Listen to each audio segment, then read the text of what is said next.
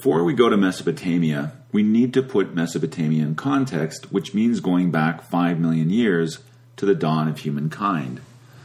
What happened 5 million years ago was a change in climate considerably reduced the size of forests and jungles, leading to an opening of plains in the form of deserts, steppes, and meadows. Many primates and other animals living in the forest and dependent on trees for their habitat began to feel a kind of a real estate squeeze as there was less space to go around in the forest. And so, with any real estate squeeze, these animals decided to make a go of it in the open savannas that are still present in Africa.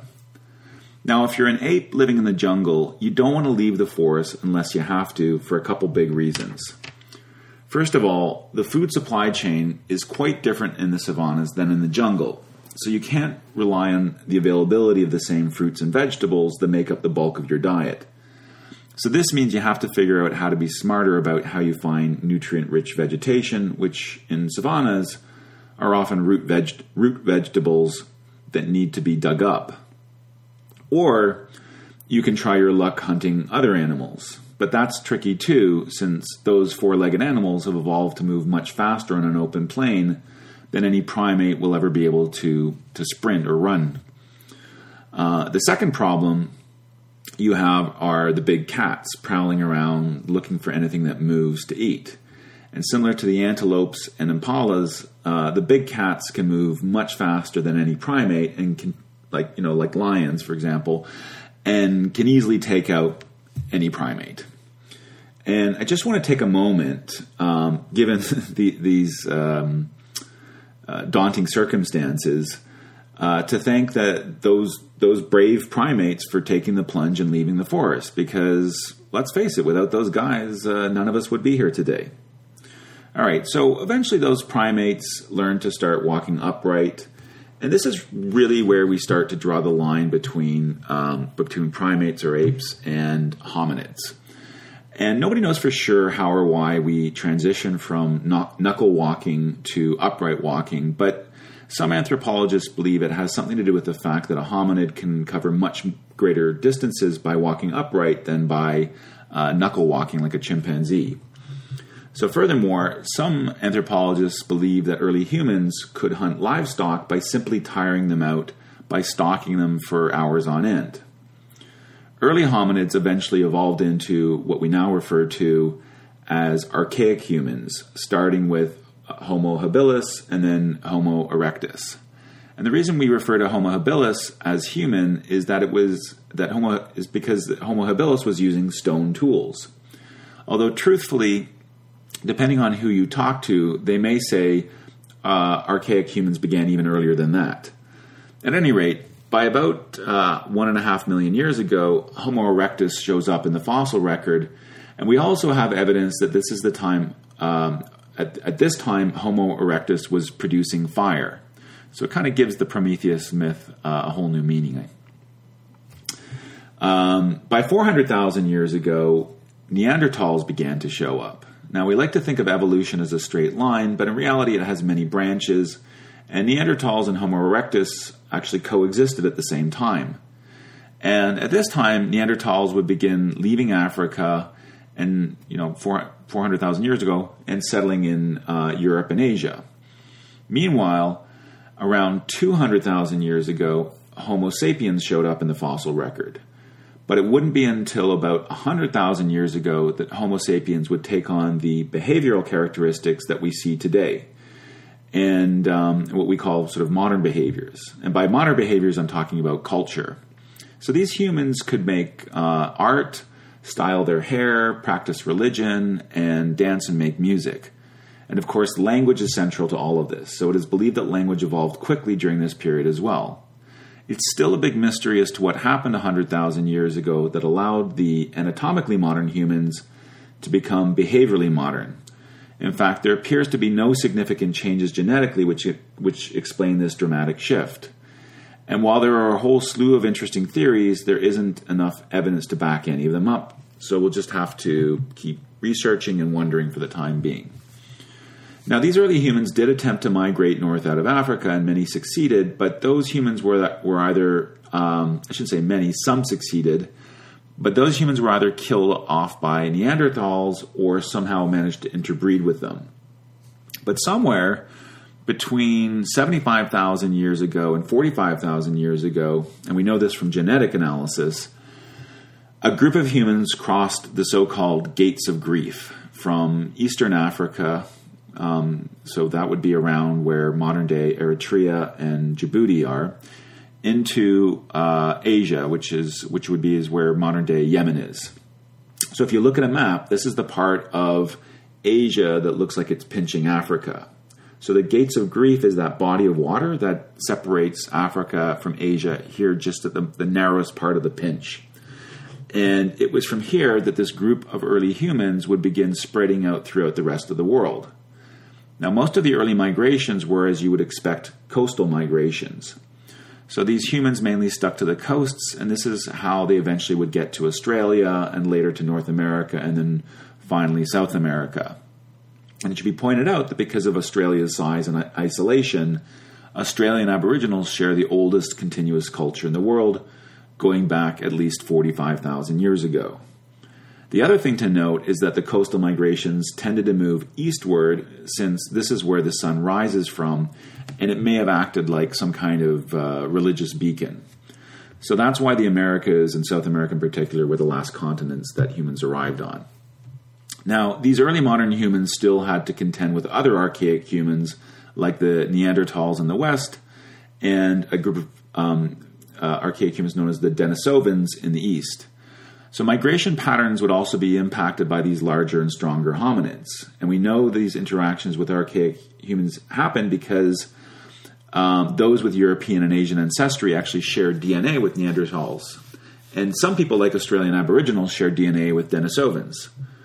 Eventually, these other hominids would go extinct, with the last Neanderthals dying out around 30,000 years ago. And this is another big mystery as to why these archaic humans all went extinct. While it appears as though some of these archaic humans simply merged with modern humans, it's believed that the majority of the Neanderthals due to, died uh, due to climate change and were unable to adapt or migrate fast enough to, to, um, to the changing environment. Now, moving forward in time, there was an event that happened around 13,000 years ago known as the Younger Dryas event. And the origins of this event are still unclear, um, but there is some recent evidence to suggest it may have been caused by um, an asteroid, a meteor. Uh, and that event, uh, the Younger Dryas event, what happened is that it caused an ice age to occur in the northern hemisphere that lasted for over a thousand years. So again, this caused uh, a lot of species collapse in Europe and Asia, and the human populations really stagnated and, and were mostly pushed back down to Africa and the southern limits of Asia. But this event would later prove to be a turning point in the development of human civilization. Now, before the Younger Dryas period 13,000 years ago, all humans basically lived in tribes of 100 to 200 persons. Many anthropologists believe these tribes were egalitarian and would work on a consensus basis. Other anthropologists believe that there may have been an alpha male that would lead the tribe. And again, this is another unsettled argument. But, but what is agreed upon uh, is that these tribes were all nomadic. So they would move into an area for a short while and basically live there for as long as it was safe and convenient to do so.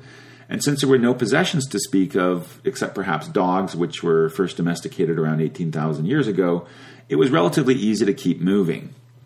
But after the Younger Dryas period started to wind down around 12,500 years ago, we see the the, the first human beings began to settle down into sedentary societies and started to plant the seeds of civilization. And the humans that would first would form the first sedentary civilization lived in the Levant region, which spans modern day Israel and Jordan. And this early sedentary civilization is known as the Natufian civilization. In fact, if you go to Israel, you can find a site known as Jericho, which is one of the last Natufian settlements that you can actually go and see. And the reason the Natufians were able to settle down was that they discovered that they could harvest the natural cereals that were growing in the region, cereals like rye, barley, and emmer wheat. And we've actually recently discovered evidence that these Natufians were baking bread as far back as 12,000 years ago. And as a result, some anthropologists believe that this bread, which would have been one of the most delicious foods anyone had ever tasted at that time, may have been a catalyst that spurred the development of crop planting and hence farming and agriculture. But the reason why the Natufians fizzled out was that they that neither they, they nor anybody else knew how to make farmland uh, sustainable, so they couldn't make agriculture sustainable. And as any farmer knows, you need to maintain a discipline around crop rotation and fertilization, or else the land eventually becomes barren and will not produce crops. And this is exactly what would happen to the Natufians. But before this failure, the Natufians had come up with the seeds for what we now refer to as the Neolithic package. And what this Neolithic package entailed were the following four skills or technologies, if you will.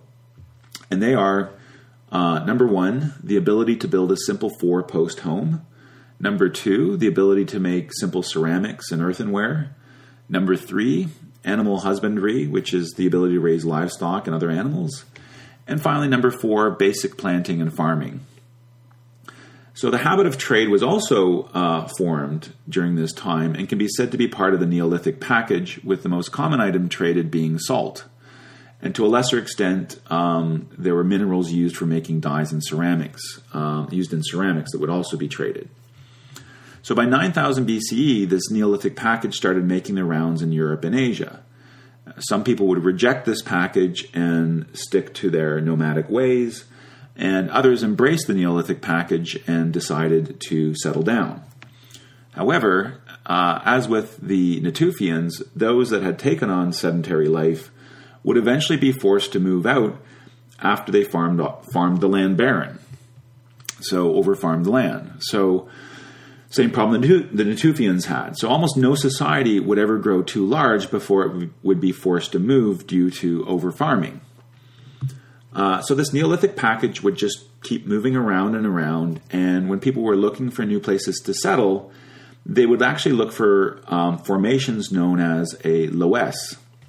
And a loess is basically just an accumulation of sediment from blowing dust that can form from uh, relatively large structures. Uh, and they tend to form around uh, rivers as well. And the loess is attractive because you can easily carve a little cave for yourself to sleep in for the first first few days before you um, uh, go out and build your four post home. And the loess is also very fertile at the same time, so you can plant in and around the loess and e- easily grow crops. So these loesses were one major way in which a society could form and grow from. But even still, these loesses could only support a population for so long before you burn through all the nutrients in the soil. So this puts in a hard and narrow limits as to how long a sedentary society could stay in one place and grow itself. Now, eventually, some people would eventually discover what we now refer to as river valleys and or I should say some people some people that had the Neolithic package would discover what we now refer to as river valleys. And in every case um, that we find the, the emergence of the defining features of civilization, we can also find a corresponding river valley. And so, to explain what the defining features of a civilization are, um, there's really four major features. First, there's long distance trade. Second, there's a complex writing system. Third, there are specialized industries and crafts. And fourth, there's a bureaucracy that's centralized enough to, con- to construct monumental settlements, uh, like temples or pyramids. And the reason why all major civilizations come from a river valley is that the river valley solves the fertilization problem and hence leads to sustainable agriculture. However, before I explain why river valleys solve the fertilization problem, I should point out that there are other pathways to civilization that actually challenge this river valley and agriculture rule. For example, and this is probably the best example, there's a site in modern day Turkey known as Go- Gobekli Tepe, which is nearly as old as the Natufian civilization and dates back over 12,000 years to nearly 10,000 BCE. Now, although uh, Gobek, Gobekli Tepe does not leave behind any writing system, it does have some rather large complex structures that required long distance transportation of heavy rocks And there is evidence of a more advanced religion that you would not expect from a mostly hunter gatherer society. And it's also believed that the site, which sits on a, tap, uh, on a plateau in a mountain range, was attractive because it provided a natural form of protection from other people and from flooding.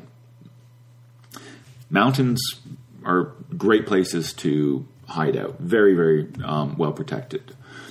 Uh, so that's an example of how there can be alternative pathways to civilization. But Gobekli Tepe is more of the exception that proves the rule um, as opposed to the typical civilization. So I want to get back to, to discussing river valleys. Now, to understand the benefits of a river valley, it's worth looking at the Nile River Valley in Egypt, which was easily the most naturally blessed river valley there ever was. And what made the Nile so perfect was that it would flood twice a year like clockwork, once in the spring and then again in the fall. And those floods were incredibly consistent in terms of their water volume. And what these floods would do is automatically refertilize the land. So this now meant that there were these large tracts of land that could be sustainably farmed for hundreds or even thousands of years on end. But river valleys also had a couple other properties that would spur civilization. First, because there was always a river at the core of the river valley, this created a natural transport network for moving produce and other goods around long distances. And you gotta you gotta understand that for most of history, travel in general was very dangerous. But traveling by land was the most dangerous because you were more vulnerable to ambushes and wild animals, um, especially if you had to go through something like a forest. Whereas rivers afforded the traveler many more options for protection. Now, secondly, because the um, the second reason that the um, uh, river valleys were were beneficial to civilization was that because floods would often cause problems like the destruction of buildings they spurred a lot of thinking around architecture and planning in general.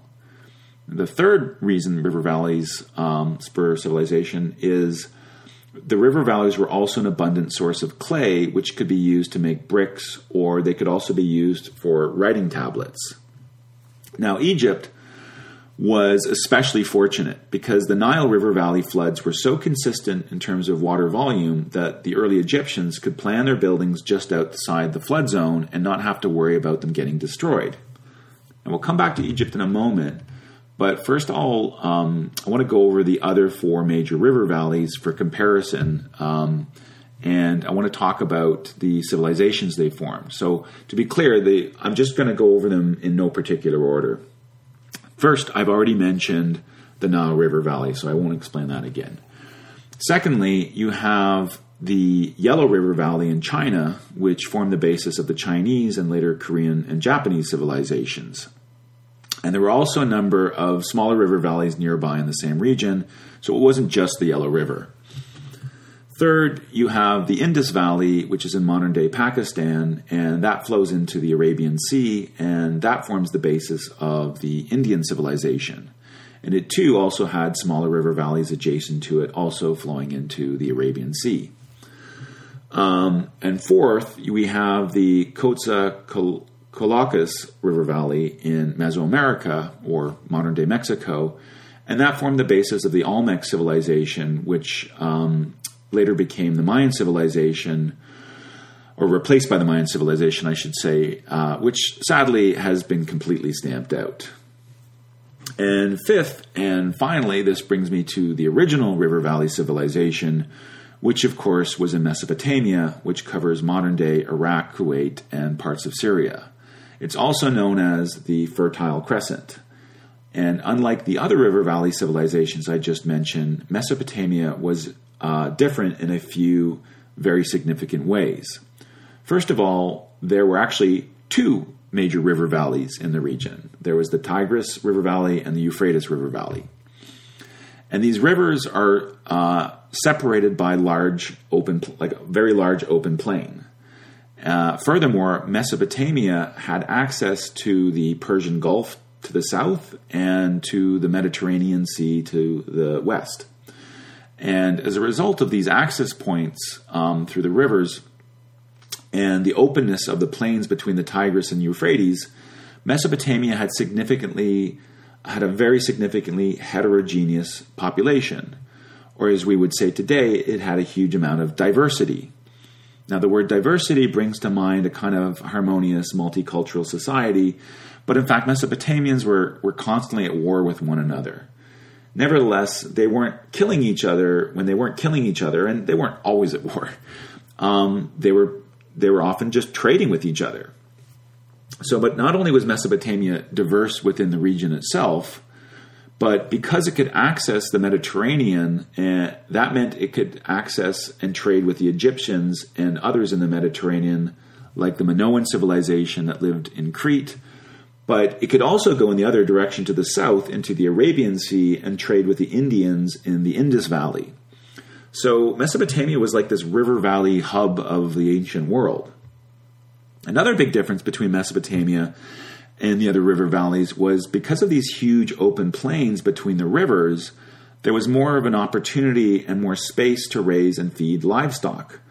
So this meant Mesopotamia had more of a livestock oriented society and economy than, say, the Egyptians, who could rely more on crop farming from the super fertile Nile River. And I should point out that these livestock were used more as beasts of burden than they were for food. So, oxen, for example, would be used um, in the effort to irrigate the land through the creation of uh, canals, for example. A third big difference uh, with Mesopotamia and the other river valleys is that its rivers didn't flood as consistently as the Nile. So it was harder to plan and build in a reliable way near the rivers because you could never be sure your structure wouldn't get destroyed by a bad flood. Now, I want to um, pause for a moment here and address a problem um, with how we've come to um, understand our own history. And for better or for worse, most people, including myself, have a rather simplistic view of what the ancient world was like. And we get most of this from movies and television. And while historical periods are always getting mixed up, there's often some kind of, well, I'll say a kernel of truth that we can pluck out. And we can say, hey, this is kind of what the Middle Ages were like in England, or this is kind of what it was like to be in Rome in 100 CE. So we do have sort of a sense of what kind of history is like, even if it's cartoonish.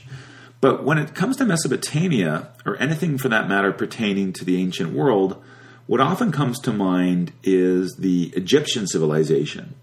So if someone is talking about events in Mesopotamia, we can't help but think about things like giant pyramids and golden sarcophaguses or a giant statue of a, of a goddess with a head of a cat holding um, a giant ankh there's so many movies like Raiders of, the, Raiders of the Lost Ark that remind us of this history, but you'll be hard pressed to find a Hollywood movie that makes any specific references to Mesopotamia. Now, the only exception I can find, and correct, I hope to hear from corrections to be honest with you, is the 1984 Ghostbusters movie, which referenced the Sumerian culture, but and they did so when they explained the origins of the uh, the ghosts uh, Zuul and Gozer. Uh, by the way, neither of which are real Sumerian gods. They just made those names up. Um, or I think they got them from somewhere else. Anyway, the only images people might actually have from Mesopotamia um, that might pop in their mind, I think, are, are, really just coming from biblical references to the Garden of Eden and the Tower of Babel, um, which are, of course, just fictional constructs. So, the but but but here's the thing: it's worse than this. The ignorance around Mesopotamia is is um, is greatly been complicated uh, by YouTube.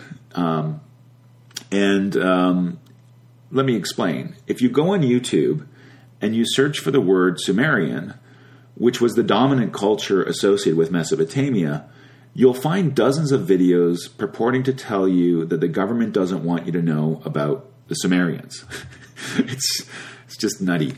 Now, if you go and watch these videos, they actually do include some really fascinating facts about the Sumerians, and you know, lots of good you know pictures and whatnot, which I'll get into in a moment. But then they proceed to explain all of this, all of it, by the fact that there were alien astronauts that arrived from the planet Nibiru, who according to them, visited the Sumerians thousands of years ago and shared um, with the Sumerians the secrets of modern technology, um, like the wheel and DNA.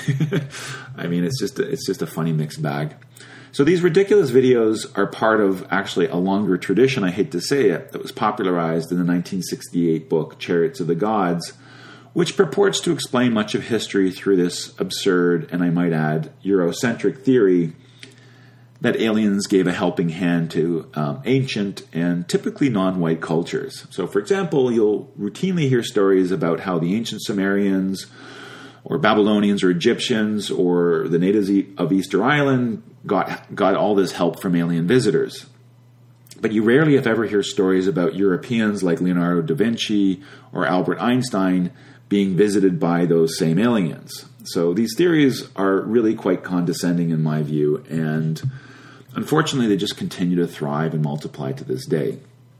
Anyhow, as my as misguided as these YouTube videos are uh, about the Sumerians are, I think what they do touch upon is they're, what what they're touching upon is when you learn about Mesopotamia, and in particular when you learn about their legal and financial systems, it feels eerily modern. And so it kind of evokes this anachronistic feeling that there's something wrong with history. There's something wrong here. Um, and so, on that note, if there's a Hollywood image, if there's a cartoonish image I want to plant in your minds, it is that of the Flintstones, as in Fred and Wilma Flintstone and Betty and Barney Rubble.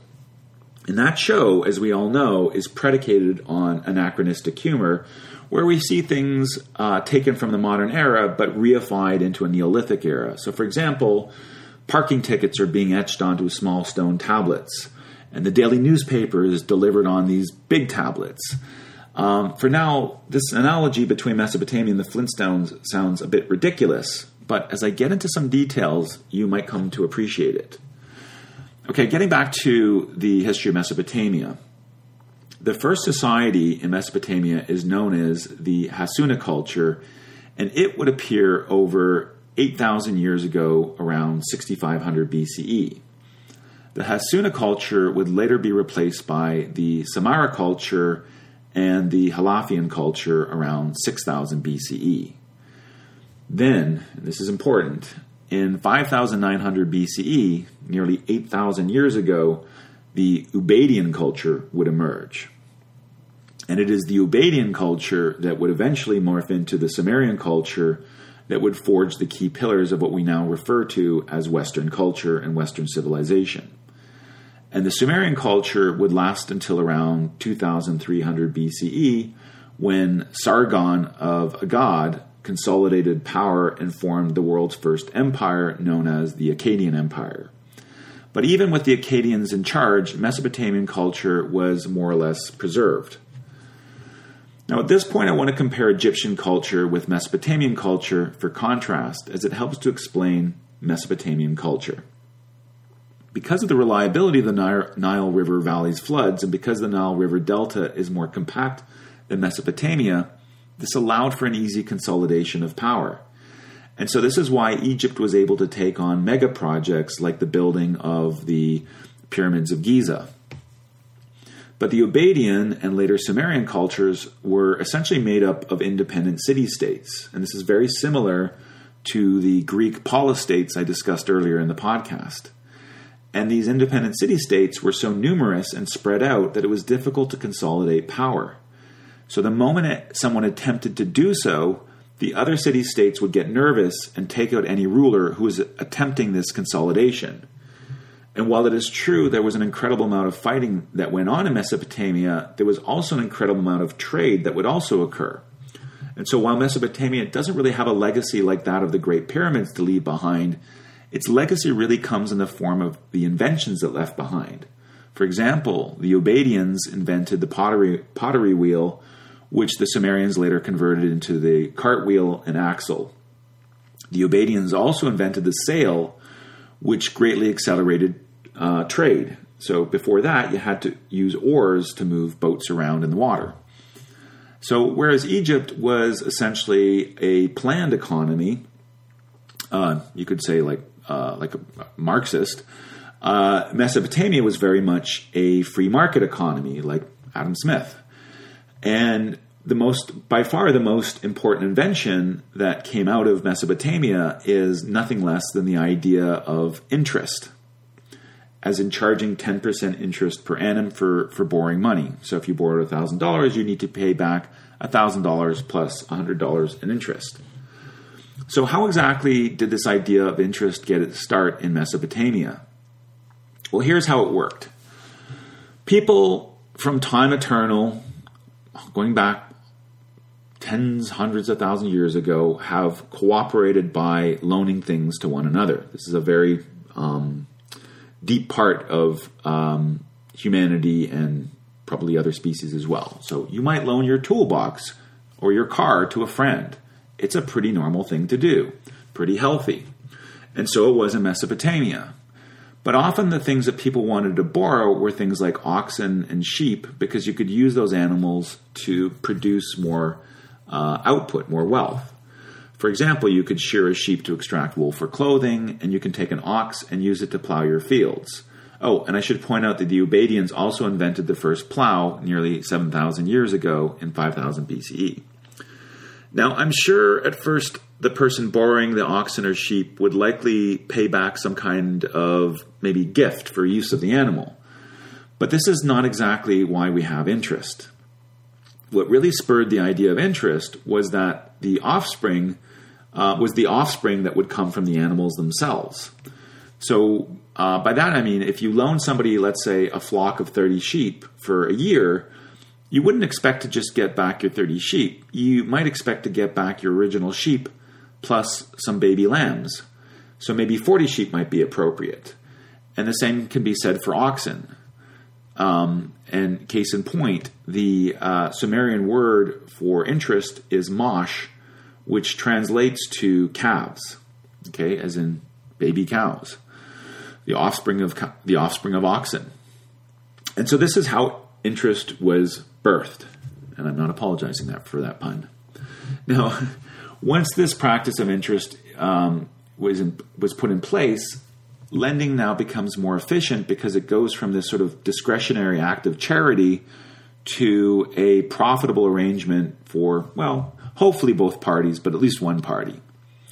And so this kind of creates a force multiplier effect for lending. Now, suddenly everybody is lending. But of course, a solution to one problem leads to another problem that needs to be solved. And in the case of interest, in order to ensure that there's no confusion about what was loaned to whom and how much should be paid back, you need to have some kind of a contract in place so there's a record of obligations. And to that end, the Ubaidians came up with the idea of counting tokens, which are very tightly linked to the Ubaidian culture itself, and you could say in many ways defines the culture. So counting tokens are generally, generally regarded as the oldest form of writing, and they date back to around 5900 BCE and thus go back 8,000 years. Now, we don't know with absolute certainty how these tokens were used, but most archaeologists agreed that they worked something like this. And I'm about to sh- um, uh, share with you uh, an example. Uh, now, this example is um, centered around the city of Uruk, which is actually where historians believe that interest first emerged from. Uh, so here's the example. Let's say you happen to live in the city of Kish, and which is in Mesopotamia, and you want to borrow some sheep from the town of Uruk, which also Mesopotamia. So you want to borrow them so you can make some wool fabric for your family and for your neighbors. So you travel to Uruk, which, by the way, was known at the time as the town of sheepfolds, because Uruk was booming with sheep farms, and a fold is just another word for an enclosure or a pen. So you speak with this, this Uruk sheep farmer, and he says to you, I'll loan you 100 sheep for 12 months. But when you return the sheep, I expect to get 120 sheep back. Agreed? So you think about it, and you um, uh, you, you, agree that you could maybe breed the additional 20 sheep while making a living from either trading or perhaps just gifting your family the wool that you pr- plan to extract from the sheep. So you say, okay, you take the deal. Then the man from Europe, Uruk opens a box and removes a bunch of his counting tokens, little pictures with little pictures on them. And they all have little, or you could say symbols on them. that might look like a little sheep. And you can see that some of these tokens show an icon representing a single sheep, and then others that represent 12 sheep, and then maybe others that represent 60 sheep. And by the way, I should also point out that the base 60 counting system that we use to tell the time and measure degrees in a circle also come from the Sumerians in Mesopotamia. Okay, so our sheep farmer from Uruk then puts down two 60 sheep tokens and says, This is our contract. He then reminds you that all of his contracts are for one year and that if the contract is not repaid, then there would be serious consequences. And those consequences could be anything from you handing over land or other assets to uh, indentured servitude in service of that farmer, or you know, you might even be able to make another contract that um, that pays more money at a later date. So you just go deeper into debt. And part of the reason, by the way, that this this Uruk sheep farmer is charging you twenty percent interest is that twenty percent is a number that kind of feels fair but more importantly is just easy to calculate the math for because doing this kind of fractional arithmetic was was a bit tricky back then although in later years other interest rates would emerge. So 20% was pretty common but that could be over that 20% could be over a one year term or it could be over a five year term and often contracts were around uh, two year terms okay so now our farmer in Uruk he takes the 260 um, sheep tokens, so that's 120 sheep, and he places them in a wet clay envelope with the same shape and size as like a grapefruit or a softball. And this envelope is called a bulla. And after the pla- after placing the tokens in the bulla, he then takes out a reed and asks you to etch your name on the side of the envelope. You then produce a signature that is unique to you or to you in the town of Kish. So it kind of identifies who you are. He then places that signed bulla, which contains the tokens, uh, into a kiln and then proceeds to bake the bulla so that it can no longer be opened without uh, cracking. He then shows you the signed bulla and says, Okay, here's our contract with your signature. If you ever dispute this contract, I will crack open this bulla and prove for all to see that you agree to owe me 120 sheep. But the good news is it's typically not necessary um, because everybody knows what's inside there already. So we now have a, a simple system, albeit a crude system, for making secure contracts. And the beauty of the system is that you don't actually need to be literate to use it. Everything, including the signature, is pictorial. In fact, you don't even need to speak the same language as the Uruk sheep farmer because you can simply use the tokens themselves as a way of communicating what you're trading. So the tokens also served as, as a means of communication. Now, a key point I want to make here is that the combination of these Bulla and counting tokens form the basis of the world's first legal contracts. And the reason why interest necessitates the invention of sovereign legal contracts is that interest creates a link between time and money. And anything involving a transaction over time needs a contract to protect the integrity of that transaction. But if you pause to think about what a contract is, it's effectively a legal agreement between two parties. And with this financial contract, we now have the very first seeds of sovereign law, which is to say, law that is not hierarchical and that does not originate from some pharaoh or king, but rather is its own sovereign entity that can be independently assessed by a judge. It is for this reason that Mesopotamian artifacts are so well preserved, even though they're among the oldest archaeological finds in the world. And this is because the Ubaidians and the Sumerians would fire kiln or bake their contracts um, that were preserved in clay. Contrast this with the um, Indians living in the Indus valleys who also used clay to record their writings, but they never fire kilned their tablets and they instead just left them out to dry in the sun. And so, for this reason, we have lost most of those writings from the Indus Valley, and to this day, the Indus script remains a mystery. It's never been decoded. Okay, getting back to Mesopotamia. What started as simple financial contracts with the Ubaidians eventually developed into more sophisticated contracts with the Sumerians.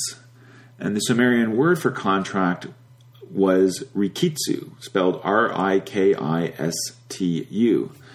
And by 2300 BCE, there were rikistu or contracts for everything you can imagine. There were contracts for rentals, there were labor contracts, co partnership contracts, uh, loan and mortgage contracts, bankruptcy contracts, uh, marriage, divorce, adoption, uh, power of attorney contracts, and inheritance contracts. Now, I must remind you that this is all going on over five, sorry, four thousand years ago, and this is in part why you why all those silly YouTube videos are getting made because Mesopotamia seems so anachronistic and runs so counter to what most of us believe about history as some kind of arrow of progress. Now, these, bin- these binary financial contracts, in turn, form the basis of a legal code which would take on the transactional and sovereign characteristics of the contract system. The distinguishing feature of the Mesopotamian legal system was that all laws were written in the form of if A happens, then consequence B happens. And this form of legal code has two main advantages. First, it was relatively easy to memorize the legal code, and second, it was more efficient to prosecute the legal code. Now, the oldest legal code that we know of is the Urukagina Code, which is dated to 2400 BCE. And this code deals with taxes and funeral payments. And we only know of the existence of this code because it is referenced in other Mesopotamian documents. So we don't have the full text of the code itself. The oldest explicitly surviving code is the Code of Ur-Nammu from 2100 BCE, and it too shows a fusion between commerce law and even religion. Now, I'm going to read to you a few laws from the list to give you an idea of how the, the laws were written and how modern they feel. Quote Number one, if a man commits murder, that man will be killed. Number two, if a man commits robbery, then he will be killed. End quote. Okay, those two laws sound something you might expect from this period. Let's jump ahead to number nine now.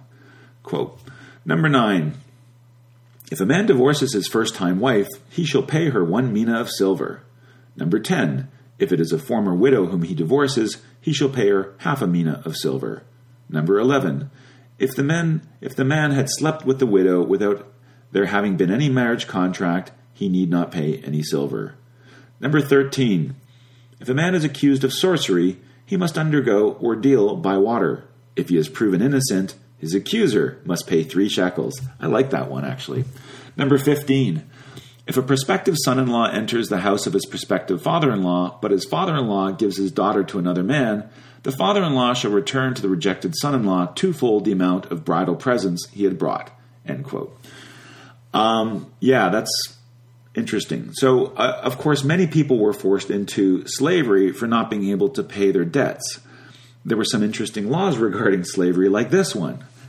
Quote number 17 If a slave escapes from the city limits and someone returns him, the owner shall pay two shekels to the one who returned him. End quote. All right, so that that's the um, the code of Ur-Nammu. Now, if we f- fast forward 300 years to 1755 BCE, where the Babylonian king Hammurabi, um, when he was reigning um, over uh, Mesopotamia, uh, he established what is now known as the Hammurabi Code. And that served as a pan Mesopotamian, yeah, you could kind of call it like a constitution, but it's just sort of a general law code. Um, and it was basically the law of the land for the entire Middle East. And it too had an if A happens, then consequence B happens uh, structure. So I'll read a few laws from this list. And this list, by the way, now these codes start to really grow in numbers. So, um, so now we're up to uh, 282 codes. Um, and to give you a taste, it's even more sophisticated. It's much more sophisticated than the Ur-Nammu law code. Let's jump to um, number 104. So Quote, number 104 If a merchant gives an agent corn, wool, oil, or any other goods to transport, the agent shall give a receipt for the amount and compensate the merchant therefor. Then he shall obtain a receipt from the merchant for the money that he gives the merchant. Now there's number 138. If a man wishes to separate from his wife who has borne him no children, he shall give her the amount of her purchase money and the dowry which he brought from her father's house and let her go. And so we have number 152.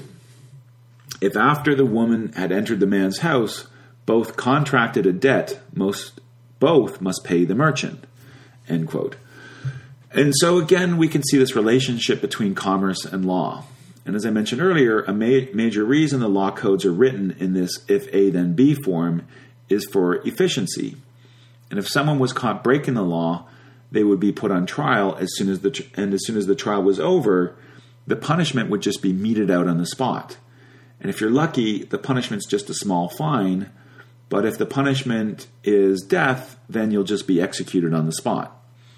And there there weren't really any and there was a good reason for doing this because there weren't really any prisons to speak of. The closest thing to imprisonment was really just enslavement. But enslavement typically happened after someone could not repay their debts. So if there was a moral failing, it's more likely you would just pay a fine or be executed or maybe have your eye or tooth cut out. Again, this was all done on the spot. Now, at this juncture, it's worth comparing um, this approach to law and order to the Egyptian, Chinese, and Indian approaches to law and order. Now, Egypt's legal system was relayed through the goddess uh, Ma'at, who was the embodiment of truth and justice. And that actually goes back nearly as far as the Mesopotamian law to 2300 BCE. And in, in Ma'at, Egyptian Ma'at law, there was no if A then B formulation there. Rather, Ma'at promoted a set of customs and traditions and philosophies. Now, Ma'at was actually surprisingly egalitarian in that all people, except pharaohs, who were basically considered demigods, uh, were equal under the law, eyes of the law. So that's the good news. The bad news is that Ma'at believed in collective punishment. So if someone in your family did something bad, you might get punished too. And this is very similar to how early Chinese legalism also worked, although legalism came much later. Now, in general, similar to the Egyptian law, uh, there's Chinese law, and that they were both based on understandings, duties, and rituals. And India law was similar too, in that it was based on customs, duties, and rituals. And so it was really Mesopotamian law that is the exception to the rule here. And I'm sorry for that pun. Now, given the contrast between Mesopotamian law and Chinese law, I want to take a moment to explain a bit more about how Chinese law worked, and to some extent still does work. And the best way to understand Chinese legal thinking is that it mainly worked through analogy. So, if you were put on trial, litigators would argue by way of analogy that you were guilty or innocent, um, as opposed to deductive interpretation of the letter, the letter of the law. Although, to be honest with you, analogy was not so much used for judgment of, of guilt or innocence, it was more for um, uh, meting out punishment. So, th- this, this concept of analo- analogical thinking was first put down in the penal code of Li Jing. Now, before there was legalism, which I discussed earlier in this podcast uh, when, we when we were discussing Chinese logic and Mohism, there was a book titled Shangshu, or the Book of Historical Document, which is one of the most important texts in Chinese history, as the book was developed over a long period of time and there were many authors involved, beginning as far back as um, 1100 BCE. So you can think of it as effectively a, as a compendium of Chinese wisdom and knowledge that was mostly written during the Warring States period. Now, both Confucian thinkers and Mohists actually drew from the wisdom contained in this book. And the Book of Historical Documents also formed the basis of Chinese legal thought. And the core principle described in this book comes down to reasoning through analogy as opposed to deduction. So, for example, there's a section within Shangshu called Li Jing, I already mentioned that, which translates to the penal code of Liv and was known as um, making convictions by analogy. And its main principle was as follows quote, If there are provisions which are much severer on similar conducts, then lighter punishments shall be implemented. And if there are provisions which are much lenient on similar conducts, then severer punishments shall be implemented. End quote. Now, I realize that sounds a bit obtuse, but what this principle is all about is creating a kind of a thermostat or a feedback control system for crime and punishment where previous crimes and punishments are used to calibrate um, present and future crimes and punishment. And I can't say how well this principle worked, but it does embrace feedback loops and hence complexity in a way that the Western legal system does not. Now, if you recall the Mohist uh, disputer Deng Xi from earlier in this podcast, you can see how this verbalistic style of debate, uh, or his verbalistic style of debate rather, which very much resembles Western style debating, would have frustrated and flummoxed his opponents who would be relying on analogy based argument, which tends to be more substantive in nature than simply arguing through words and definitions alone. Another volume contained within Shang Shu or the Book of Historical Document is known as the Kangao, which is short for the Orders of Duke Zhao to Kang Shu. And this introduces the principle of intentionality. So here in Kangao, uh, so Kangao makes the argument that even the most serious crime should not be punished through death if they are committed involuntarily. Kangao goes on to also say that even the most trivial crimes should be punished if they were committed with intent. So, putting together Li Jing and Kangao, we can see the basis of legal thinking is based on analogical reasoning and taking intentionality into account. And this is starkly different, excuse me, from Mesopot- the Mesopotamian concept of sovereign law, put in the, the form of if A, then B, where there's no need for analogical reason nor any implication that intent is even relevant. Nobody cares what the intent was in Mesopotamian law. The, Me- the Mesopotamian laws were effectively binary, just like a contract between uh, two individuals or two entities. Another difference was that in Mesopotamia, as I mentioned earlier, all trials and sentencing was quick and speedy, whereas in China, trials could take longer to play out and punishments uh, typically involved being sent to labor camps. And the Great Wall of China was in large part built by these very labor camps. And at this point, I could explain more about Chinese, Egyptian, or Indian law, but I think I've told you enough to make the point that the Mesopotamian law was really the only river valley civilization that produced this style of legal system and of legal thinking, and it can all be traced back to contracts, which can be traced back to charging interest for borrowing capital, which can be traced back to the livestock economy and the diverse or heterogeneous population in the region. Now, today, international uh, law, how the world works, is Western law. Is Western law, and so all the law in the so-called Western world, which is the whole world basically, can be traced back to Mesopotamian law by way of Roman law, which can be traced to the Hammurabi Code, which, um, as I've already said, can be traced back to diversity and interest. Now, the Hebrew Bible is all, also very much takes inspiration from the Hammurabi Code. And so, in part two of this podcast, which will be released later, I'll explain how deductive analytical thinking is or was the defining feature of most Abrahamic religions. But just one more thing I wanted to mention about Chinese law. As I've already pointed out, law emerged from commerce, and it was only in 1979 that China decided it wanted to integrate into the international economy. So the Chinese government released what is known as the joint venture law to allow foreign companies to operate within China. However, the criticism of this law and Chinese law in general is that, is that it is too vague for Westerners, and this continues to be a challenge. Finally, it is also worth noting that there are far fewer lawyers in China than in Western countries like the European Union and the United States. Take that to mean what you will. Now, getting back to Mesopotamia, I want to spend some time explaining the relationship between diversity and interest because the example I gave you earlier involving a person from the town of Kish borrowing the 100 sheep from the farmer in Uruk and then being charged 20 extra sheep in interest is not exactly how things uh, played out in reality. I gave you this example more to kind of give you a sense of um, how to think about the transaction.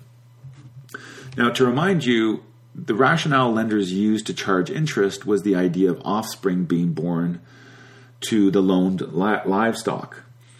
But if we look at the going rate of interest, which was typically, but not necessarily, 20%, it's really quite steep. And it's not hard to see how the person boring the sheep might not be able to um, birth a minimum of or breed a minimum of 20 lambs while keeping all the other sheep alive.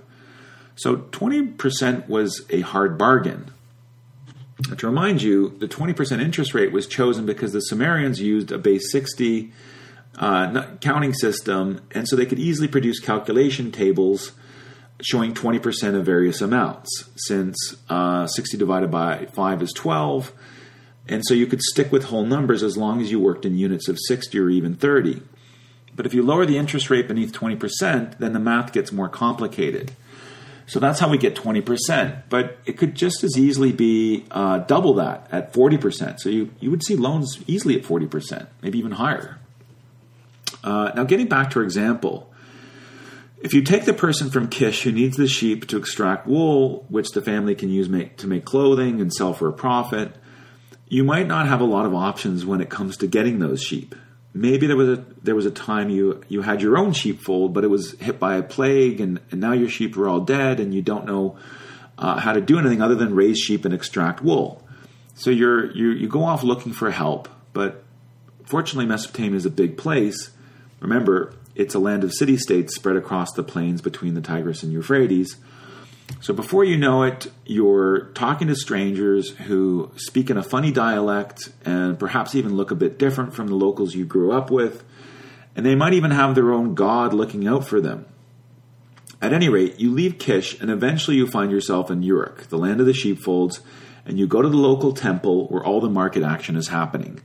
And some people might be praying or making sacrifices to the local god or one of the other gods or goddesses like El or Inanna but most of the people are just doing business. And eventually you meet a businessman, a farmer from Uruk who comes into town one day a month who advertises his holdings. But this guy doesn't know who you are, and when he makes the deal and the contract for 100 sheep to be loaned with 20 additional sheep to be paid back, he's writing the contract in favor of himself. After all, he doesn't know you and you're a stranger to him. He doesn't even have to feel any empathy towards you. In the end, you're stuck with a contract that will likely be very difficult to repay. The lender might throw you a bone and offer to accept another form of payment, like barley or silver, which is more fungible and portable asset than, than sheep and lambs. So let's assume that the things go well and you pay back the loan in full. Uh, you pay back the loan in full ahead of time. Now you now you've actually established a higher level of trust with that lender and the lender also just made a very tidy profit. So you, now you have a good reputation with that person, and now you're in a position to negotiate a better interest rate and, and repayment terms. So this time you're charged 20%, but now you have 18 months to repay the loan, so you get a really big discount. And once the transactions make the leap from livestock loans into currency loans, more options uh, quickly open up. Now, instead of tending the sheep, I now have many different ways of paying off the loan, including fin- finding someone else who is even more desperate than myself and who's willing to accept an even higher interest loan. And so, over time, the Mesopotamian economy grew more and more financialized, and the temples that served as both trading floors and central banks became more and more secularized. Even by 2900 BCE, secular leaders known as sangu, which is the Sumerian word for accountant, would appear as senior leaders and command the same respect as senior priests. Also, during the third millennium BCE, there was a huge swelling in slavery, as this was the common outcome for those who could not repay their loans. Now, I want to give you a flavor of how sophisticated uh, finance was in Mesopotamia.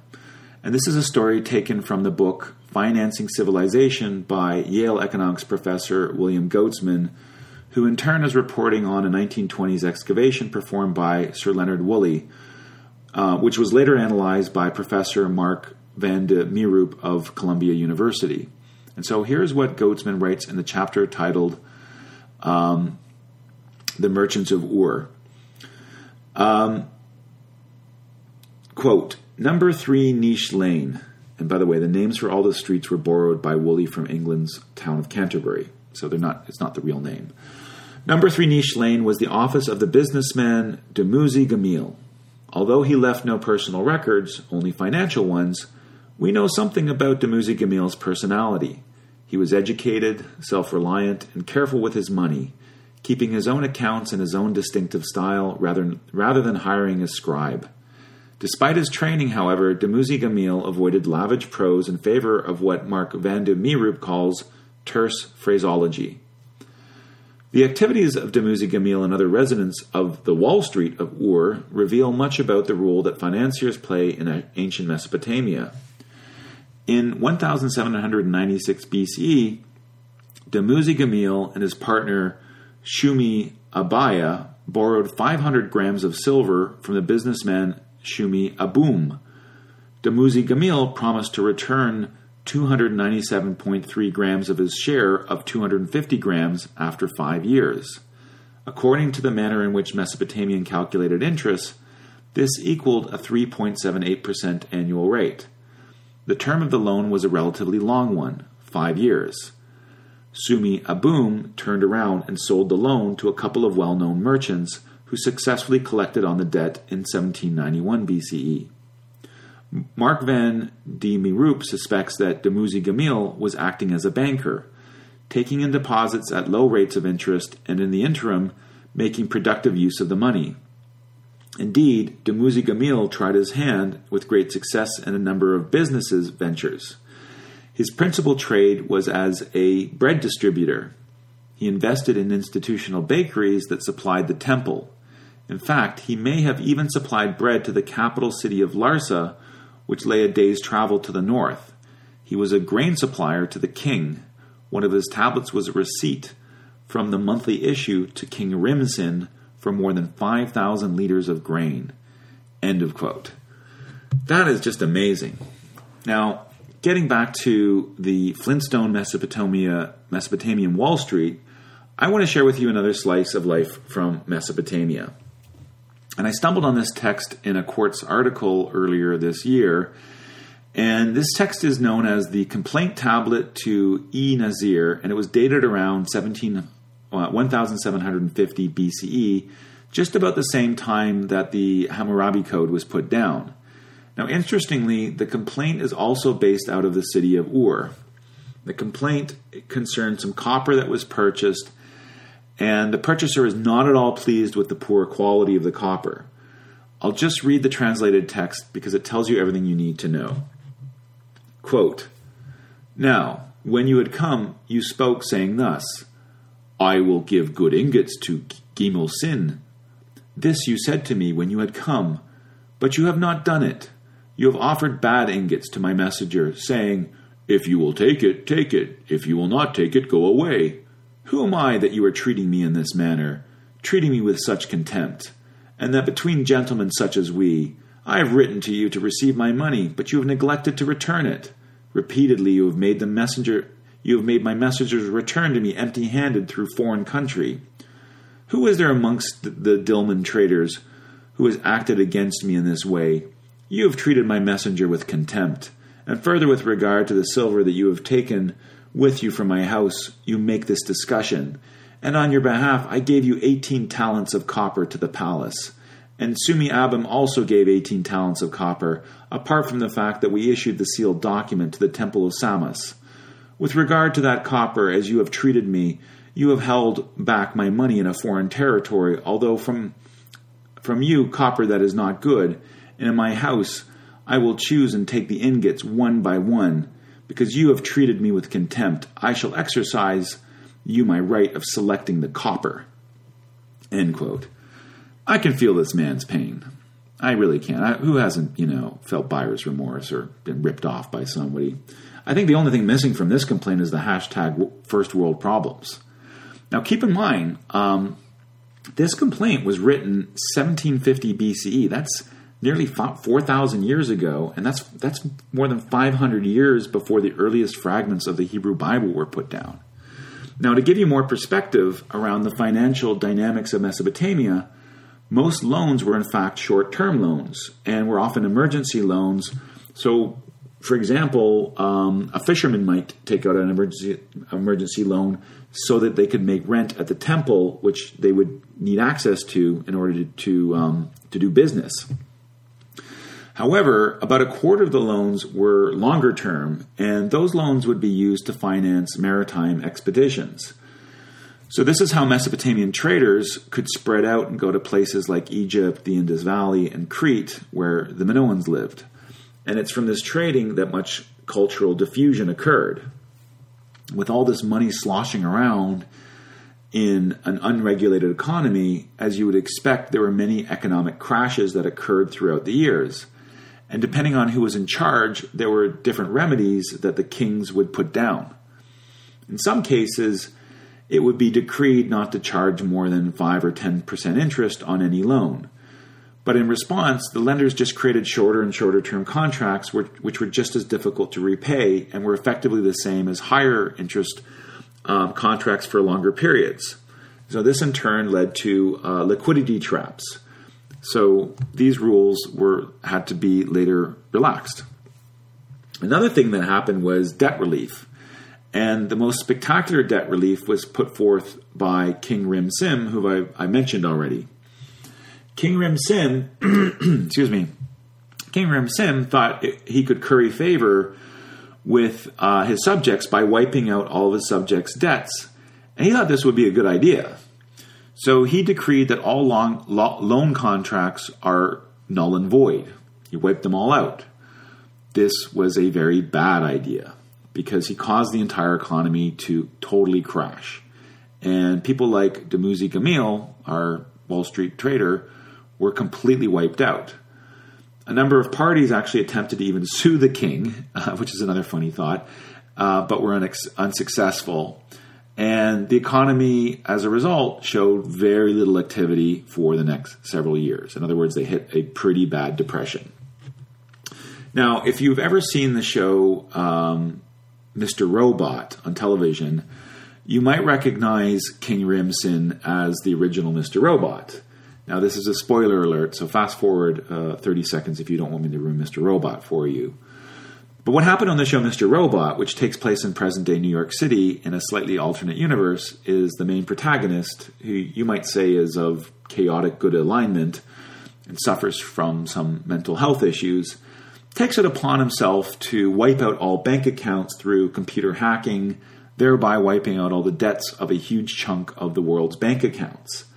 And instead of creating some imagined utopia, the world simply becomes more craven and cruel than it ever was and the moral of the story is that once the engine of capitalism has been turned on, you cannot easily turn it off. Okay, even the first millennium BCE Greek rulers, they also made the same mistake. And there's a quote attributed to Socrates, who was not a fan of high interest loans. And Socrates is quoted as saying, quote, debt forgiveness is the tool of the demagogue, end quote. Now, getting back to Mesopotamia, Often, when economies crashed and fell into liquidity traps due to debt cancellation or for other reasons, the main city temple would act like a central bank and start offering low interest, low interest rate loans. And in fact, war itself was very much geared around this purpose. So, for if one city was able to defeat another city, uh, and this didn't last very long, the defeated simply uh, would simply pay tribute to the victor, and those tribute payments could just be stored up in the temple for a rainy day. Now, I want to pause for a moment and explain how I've come to think of interest and usury and why it's important to distinguish between the two. Because once you understand this, it helps explain how and why the concepts of interest and usury were culturally diffused to other parts of the world in the way that they were. And it explains why in the ancient world interest and usury didn't ex- spread as quickly and as evenly as other inventions like the wheel and the sail. And when I use the word transmitted or diffused, what I really mean is that interest was literally conceived of in one place, in Uruk, Mesopotamia, and it was transmitted to the rest of the world from there. In fact, the idea that interest was invented once and transmitted from there, from that from a single place, as opposed to you know emerging naturally in multiple locations, is in fact only a fairly recent. Um, it's only recently that historians have achieved consensus on that. I'd say about if you went back like 40 years, a lot of historians, you know, going back to the I'd say the, the 60s and 70s, believe that the Greeks um, and others just sort of cooked up credit-based lending on their own. But as we'll see in a moment, this concept was in fact transmitted via the Phoenicians, who in turn were the merchants operating in regions both within Mesopotamia and directly adjacent to it, like in the Canaan region. Okay, so what's the difference then between usury and interest? Today, interest is defined as the money paid for the use of money lent, whereas usury is defined as compensation due, due from a defaulting debtor. But in reality, these concepts exist on a spectrum, with interest being on the good side of the spectrum, excuse me, and usury on the bad side of the spectrum. So when you have a relatively low lending rates, like le- less than 10%, the borrower can usually pay that back. But when you have higher rates, like over 20%, in the current day and age, it can become very difficult or nearly impossible to pay back this amount. So the lender will often repossess property, uh, like a vehicle or maybe your house.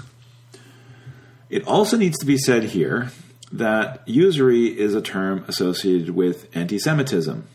And this association harkens back to restrictions in the Bible that prevent charging usury to other members in your own religion. And this was true for Christians and Jews alike. However, you could lend to someone outside your religion and charge interest. That was permitted. But given that the marketplace of Christians is much larger than the marketplace of Jews, the simple math explains why Jews did more lending than Christians. The other problem, too, was that Jews for most of European history couldn't own property and often lived in ghettos with curfews, so they didn't have many career options available to them. And one last point I'll make in this regard is that the Hebrews had nothing to do with the creation of interest and usury to begin with.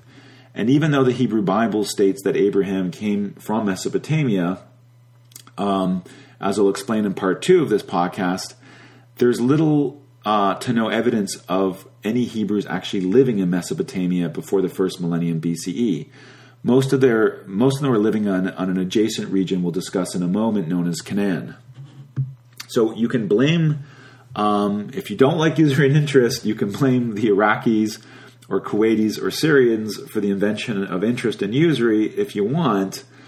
They might even take it as a compliment but I'm sure they'll be quite perplexed if you try to insinuate that Iraqis control the world's commercial and central banks. The reason I'm pointing this out is that the words usury signals or signifies a different concept than interest, and I find this distinction to be useful. So I hope you can understand why, why I will continue to use the word usury.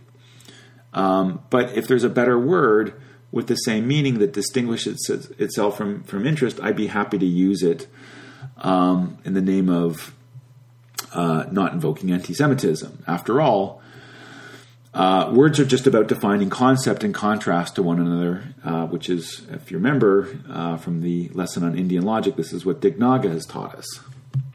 Now, getting back to interest and usury, what history teaches us is that when interest rates are less than 10%, an economy can actually sustain itself uh, indefinitely, in theory.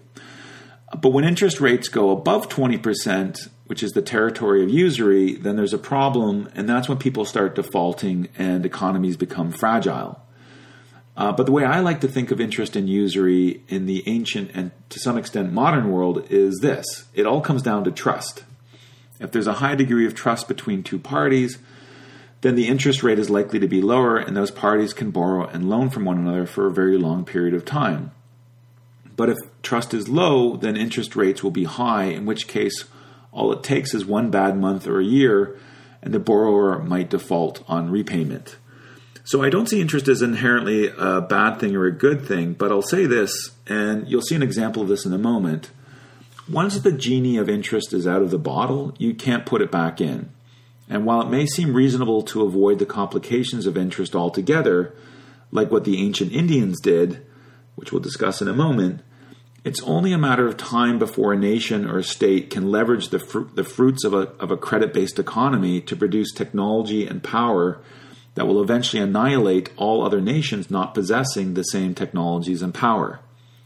So as long as the the idea of interest is out there, there's no way to completely hide from it.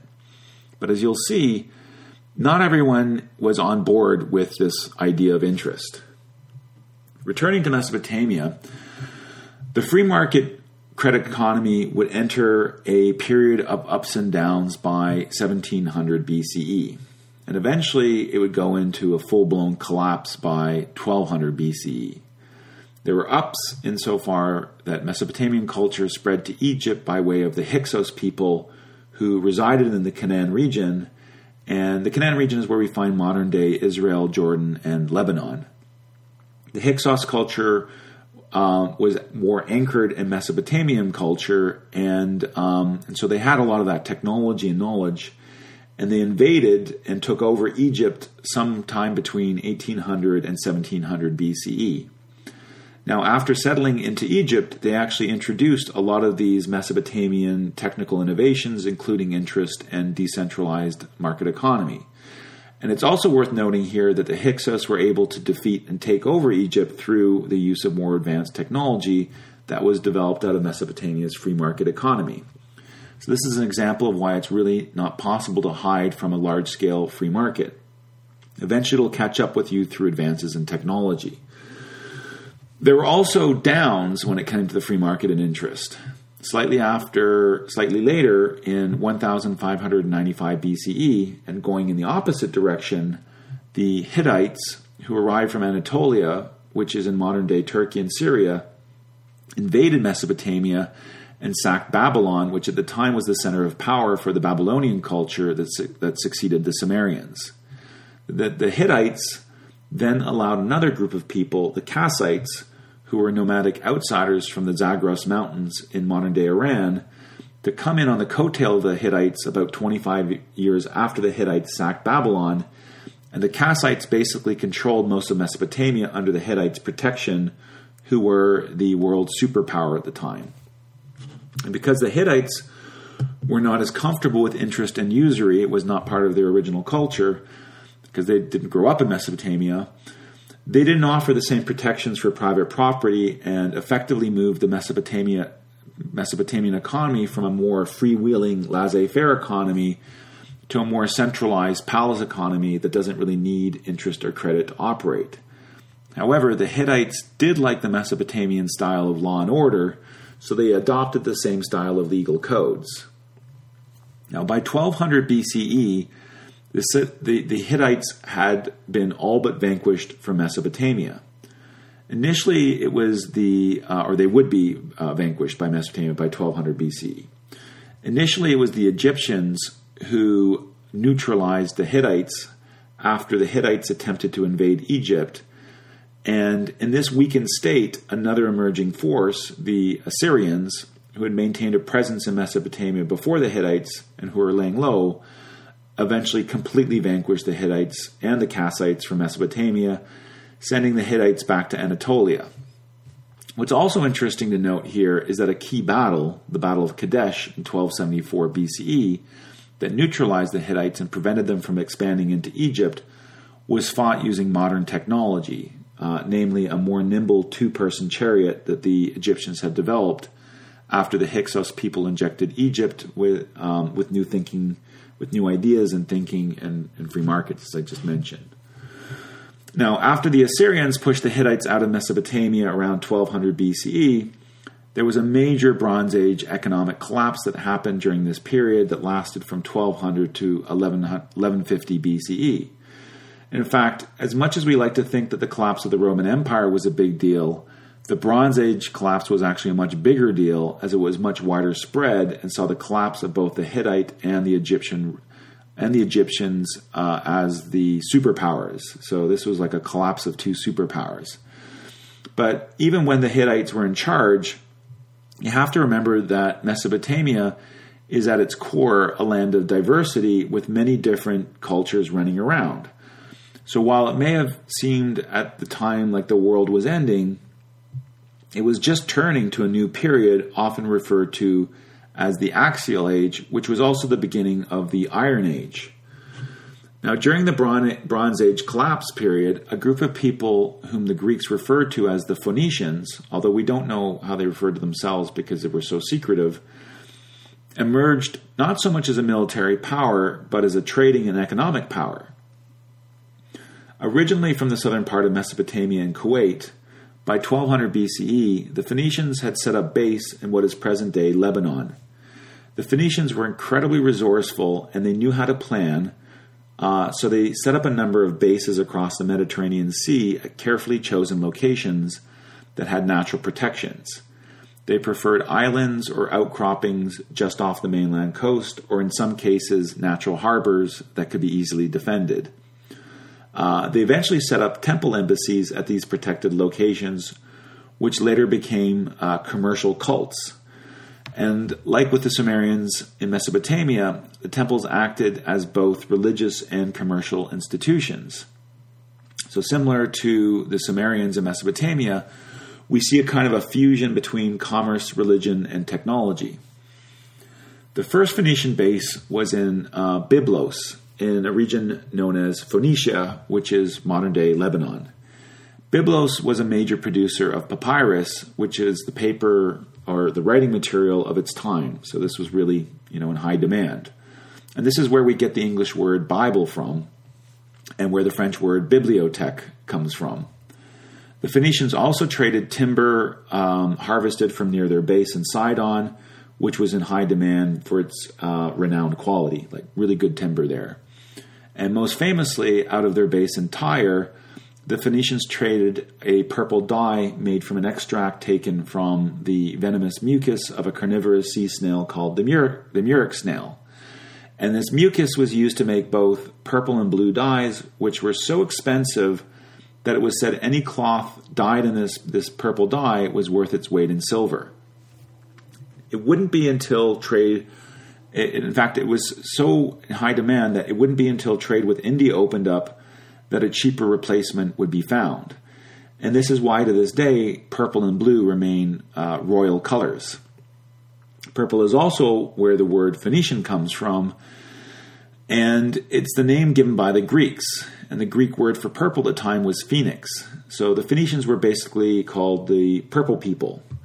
Unfortunately, we don't know what the Phoenicians called themselves because they were so secretive, and little of what they wrote actually has been preserved both because they destroyed materials to hide their secrets, and they mostly only wrote on papyrus, which doesn't preserve very well compared to, say, those fire kilned uh, clay tablets in Mesopotamia.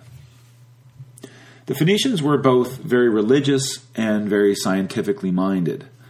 On the science front, they figured out how to use the North Star to navigate and they built a superior ship hull that could cut through the water at much higher speeds than every than any other um, ship sailing on the Mediterranean. Uh, case in point, they were the first to circumnavigate all of Africa, and they were often regarded as pirates of the Mediterranean because of their stealthy power. Now, as incredibly resourceful and productive as the Phoenicians were, even by 1200 BCE, when they started operating full force in the Mediterranean, they were outnumbered by the Greeks by nearly 10 to 1. And by the 8th century BCE, they began to move their operations from the Eastern Mediterranean base, Eastern Mediterranean based out of cities like Byblos, Sidon, and Tyre in Phoenicia, to the Western Mediterranean, with, with their main base being in Carthage, which is in present day Tunisia. And this would allow them to spread out even past the Straits of Gibraltar or the Pillars of Hercules, as it was known at the time, into the outer Atlantic by the British Isles. Carthage would be the Phoenicians' final outpost until being conquered by the Romans during the Punic Wars of the second century BCE.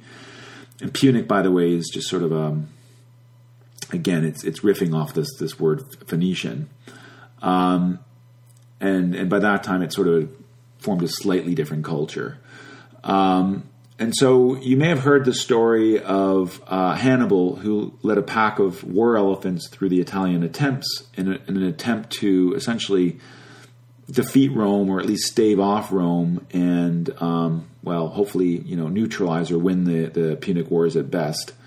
Which actually succeeded for a while uh, at staving off the Romans, but the Roman Republic was very stubborn, and when the Roman Republic put its mind to something, it got it done. And it put its mind to destroying Carthage, and it um, it annihilated uh, Carthage and the Carthaginians, even though they had actually um, defeated them and set up a tribute payment system. So the Carthaginians were already um, had been sort of pacified and were paying these tributes. Um, and that wasn't good enough for the Romans. And the Romans just, you know, moved on and said, you know, this, these people cannot stand, and um, just razed the entire city of Carthage. And even by the uh, by the by the end of the second century BC, and even by the standards of the time, what happened to the Carthaginians was really ugly genocide even a lot of Romans um, were disgusted by the sacking of Carthage. So by the first century BCE, all vestiges of the Phoenician culture would be gone in one sense, but I would say their legacy still lives on with us today. Now, you'd think that from all of this, the Phoenicians were a major physical force in the Mediterranean, and to be sure, they commanded the sea in large part through their mastery of technology. And again, we see the relationship between the free market traders and technology. Now, since the Phoenicians were small in number and were under threat from whomever the Mesopotamian superpower happened to be, they shared the so called Persian barbarians as a common enemy with the Greeks. And this meant that they competed with the Greeks economically to some degree, but had no reason to go to war with the Greeks for the same reason that the Greek polistates banded together in alliances like the Delian League, for example. And it wasn't just the Greek. It wasn't just the Greeks that the Phoenicians had uh, cordial relations with. They had very good relations with the Hebrews, probably the best, who were based just south of Phoenicia in the kingdom of Israel. And they also traded with the Etruscans who resided in what is now Italy, or more precisely, Tuscany. At this point, we still do not have concrete evidence that the Phoenicians taught the Greeks how to make interest based loans but we do have evidence that the Phoenicians and Greeks traded with one another and also shared knowledge as far back as 900 BCE when the Phoenicians first taught the Greeks the alphabet. In actual fact, the Phoenicians invented what we now call um, what, what is now known as an abjad. And an abjad is just an alphabet with only consonants and no vowels. So, you know, it has letters like C and D, but no letters like A and E in actual fact, the Phoenicians invented. Um, so sorry. Um, so the abjad was um, 22 letters, and after being um, taught the after the Greeks were taught the abjad by the Phoenicians, the Greeks simply just added the vowels into the abjad, like A, E, I, O, U. Although of course it was the Greek version of those vowels. And they then said, "Oh, this is no longer an abjad. This is the alphabet." So yeah, that's why some people will say the Greeks invented the alphabet, but um, I think the Phoenicians were really, really the ones that, that, invented it or deserve the credit. But to this day, the word um, and, and, to this day, the word phonetic uh, speaks to how something sounds comes from you know the word Phoenician. Uh, since the Phoenicians had found the simplest system for encoding any natural spoken language into a small set of symbols that can be easily learned. And this is how the Phoenicians left their biggest impact in the world, since all subsequent alphabets can be traced back to the original Phoenician abjad, which was first put down around 1300 BCE. The Phoenicians would continue to meet with the uh, with Greeks on Cyprus, which was its own kingdom, and the Phoenicians would later teach the Greeks their system of weights and measures, which we actually have evidence of. By 700 BCE, we can see that the Greeks started making interest based loans, and it was at this period that the Greek economy go- goes from a plunder based economy that earns its fortunes from conquest to a credit based economy that earns its fortunes from mutually beneficial trade. And to remind you, it is also from this same period that we see the rise of what we now refer to as classical Greek culture. Once Greece started heating up, this activated both mathematical thinking and legal thinking, both necessary skills. And as I mentioned earlier in this podcast, the Greeks embraced the liberal arts above all else because they felt that this gave them a sense of moral righteousness and superiority in contrast to the Phoenicians and Egyptians, not to mention the Persians, whom they felt were all in it for the money, um, as opposed to the Greeks, who felt that they had this self-professed uh, love of wisdom, and I, you know they did. they loved wisdom. So this led to the rise of the sophists, the Greek sophists, who were the original lawyers, uh, which we discussed much earlier in this podcast. And in turn, the sophists, uh, and by the way, it, if you haven't heard it already, you might want to go back and listen to that earlier part of that the podcast so you understand who the sophists were in their relationship with Aristotle. Um, so the um, the sophists, of course, being the earliest lawyers, and lawyers being lawyers, I mean, not much has changed, uh, created a sort of a reaction among philosophers led by Socrates, Plato, and ultimately Aristotle, who felt the sophists were just sort of like playing games with words. And so Aristotle laid down the rules of debate and inquiry through his um, series of books, his Organon, um, known as the Tool, which of course contains the six volumes of books on on um, uh, logic and analytics, and including the third book, Prior Analytics, which introduces the concept of the syllogism and its so-called uh, middle term that links together or glues together concepts to derive conclusions. And hence, this sets in a formalized and deliberate pattern of deductive top down thinking. Now, this is not the only way that analytical thinking was ingrained into Western culture. And in part two, we'll discuss the Abrahamic religions, beginning with the Hebrews, uh, Hebrew Bible, and we'll talk about the Hebrews, also the Hebrews' relationship with the Phoenicians. And for this reason, I would actually argue that the Phoenicians are very much a pivotal waypoint on the pathway to Western civilization. Now, getting back to these meetings between the Phoenicians and the Greeks and the transmission of interest. As I mentioned earlier, the Sumerian word for interest was mosh, which means calves. And in Greek, the word tokos also means interest, but it also refers to the offspring of cattle. Even in English, the word pecuniary, which means relating to or consisting of money, as in, I'm out of a job and I have some serious pecuniary problems. That word is rooted in the Latin word pecus, which means flock as in a flock of sheep. The point I want to make here is that this idea that interest is based on the offspring of cattle or sheep or whatever is just that. It's an idea, it's inspiration, and it's a sales pitch. It's hard to say, um, and it's even doubtful that anyone was tracking interest rates to actual offspring growth. The underlying concept was, but the underlying concept was just, um, it, it had this sort of intuitive resonance to it. So it's not hard to see how someone could use the concept of offspring to rationalize charging a fee for money on goods lent for extended periods of time. It's a great sales pitch. But this concept or sales pitch only works well when you have a diverse or heterogeneous cultures that are trading with each other. And there's a reason why all the Abrahamic religions prohibit usury within religion but allow to a greater extent to occur across religions. And this is because religion and culture is a form of group cohesion and group protection. So, this concept of interest requires a fine balance between trust and mistrust to work.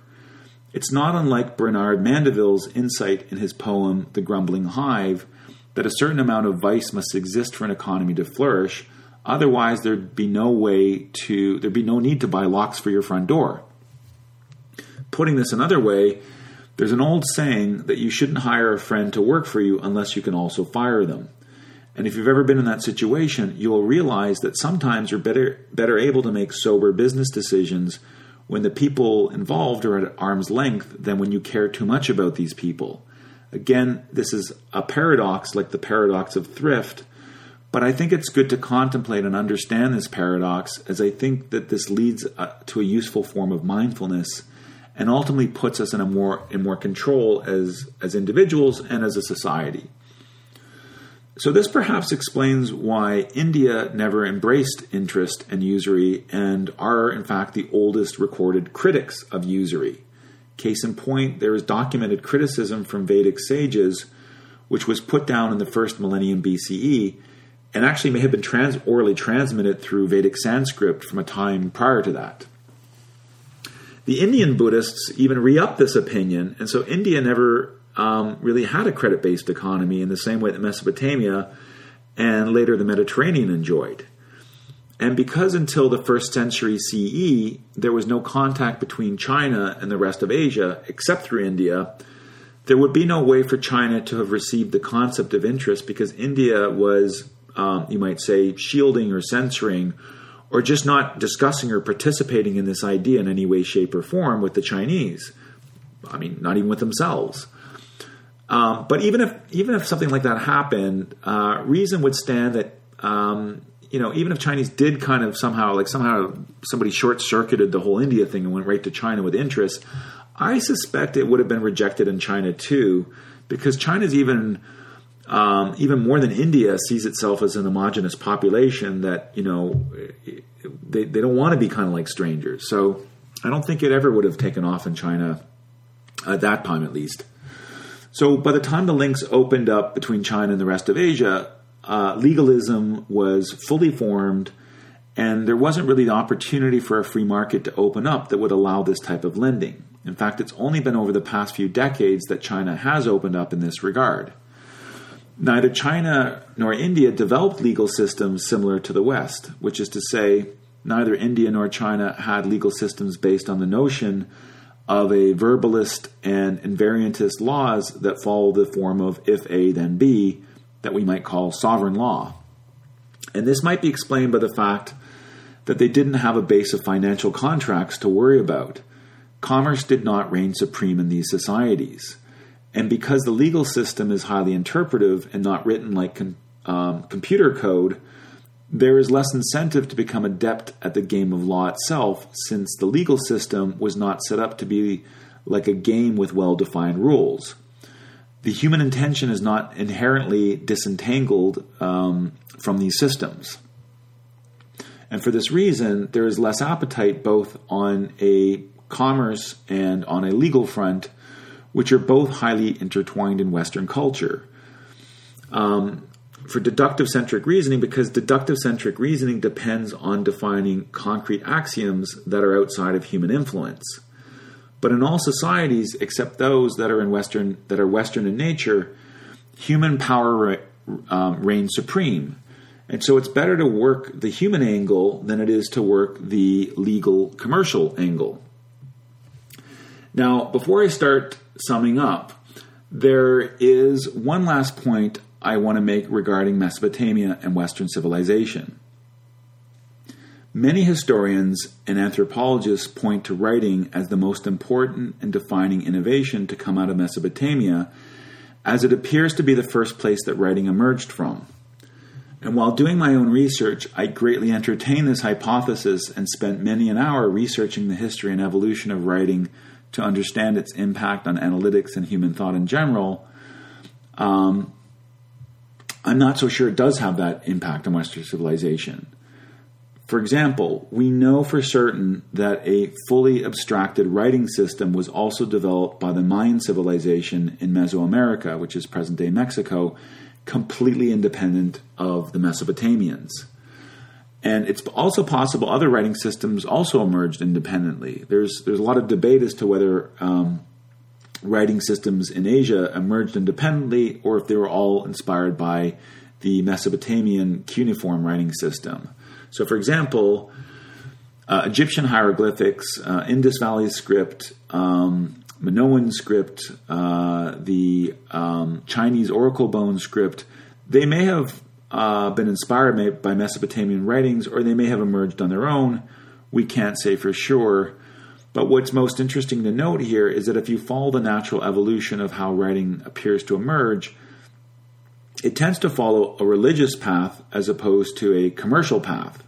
Namely, in every culture that has ever devised a writing system, with the exception of the Mesopotamians, the earliest writings have always been of a, of a religious nature. So, take for example the Chinese oracle bone scripts found engraved on the plastron, or that's the flat side of a tortoise shell. Um, and those oracle bone scripts, they were used in divination rituals to convene with the heavens. Um, so, for example, they would just engrave a question on the oracle bone scripts. They'd throw it in the fire, and then there would be some cracks uh, on that on that shell, and the cracks would actually kind of create words, and they'd read those words back, and that would give an answer to the question from the heavens. So it's a little bit like how the I Ching works. Um, so, you know, this is this is kind of interesting how um, it's just Mesopotamia that does not have the religion. It's like the religion is the rule. This financial writing is is is very much an outlier. Um, so it's not the writing of Mesopotamia that changed the world. Uh, that could have come from anywhere. It's the commercial interest based contracts, which needs the diverse population with the livestock economy to spring out of. And if we look at the other, other river valley civilizations around the world, they lack those characteristics. Okay, I'm going to begin to wrap up this final installment of part one of this podcast by summarizing uh, what we have learned, as well as give you a preview of what we'll get into in part two, which will come out later in 2019. To summarize my main points, analytical thinking requires three preconditions to come about. First, conscious reflection, which at a minimum generally means the ability to write stuff, stuff down and read it back. Second, democratic debate with an environment that supports freedom of thought. Third, we need to have some baseline of shared values or axioms, if you prefer, so that there can be a toehold or some purchase while debating. And at a bare minimum, this just means that people are speaking the same language. And I haven't said that much about these shared values in this part of the episode. So in part two, this is very much, part two is very much going to be about how we obtain our values and how those shared values or lack of shared values have guided history. However, even if those three pillars that I just described, those three conditions of analytics are present, there will not be much of an appetite for deductive analytical thinking without what I call the three analytical appetite conditions that must first be met. And first, there must be diversity or a heterogeneous population living in close proximity. Second, there should be interest or credit based commerce in place. Uh, the second condition is both the catalyzing enzyme for the third condition as well as an accelerant for analytics in general to this day. And the third condition is contractual, verbalist, invariantist sovereign law that can be gamed through deductive analytical reasoning. Now, the second pillar, being credit based commerce, is what brings about the third pillar, being the sovereign law. But once the third pillar has been erected, it's possible to take away the first two pillars, and analytical deductive thinking will continue to plod along in a more simple way.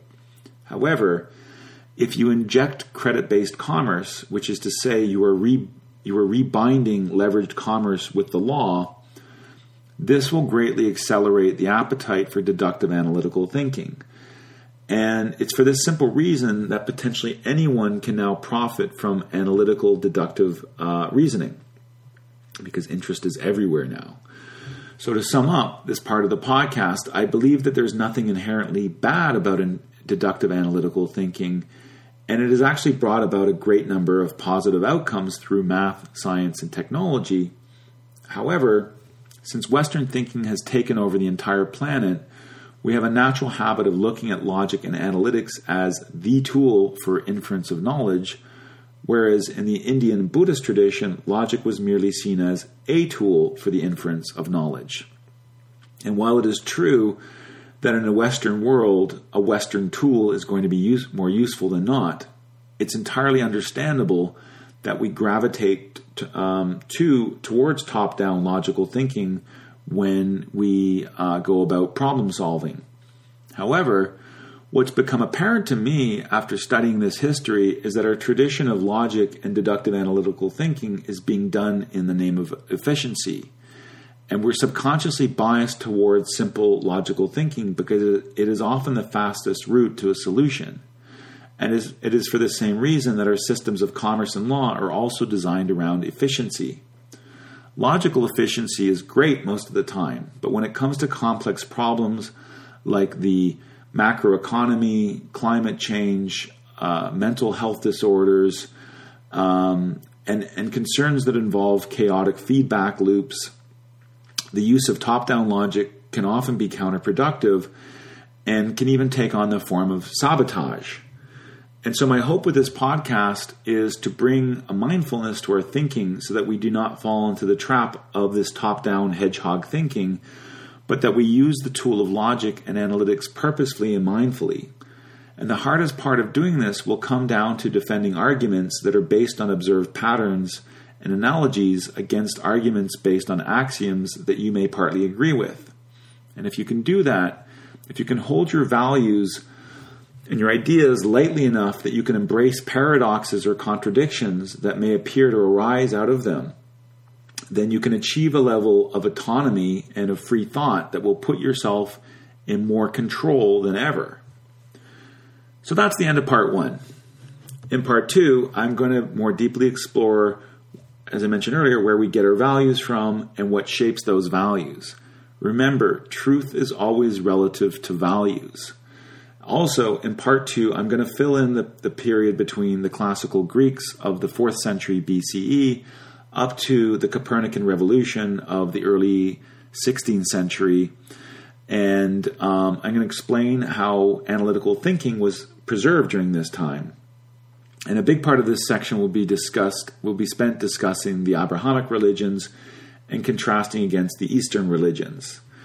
And finally, I'm going to explore a concept I refer to as the aesthetic truth, which you can think of as a kind of a fantasy that propels us all to accomplish um, incredible acts of courage, of generosity, as well as horrific acts of depravity. Because at the end of the day, we're all romantics. Thanks for listening, and until next time, have yourself a meaningful, thoughtful, and serene day. Goodbye.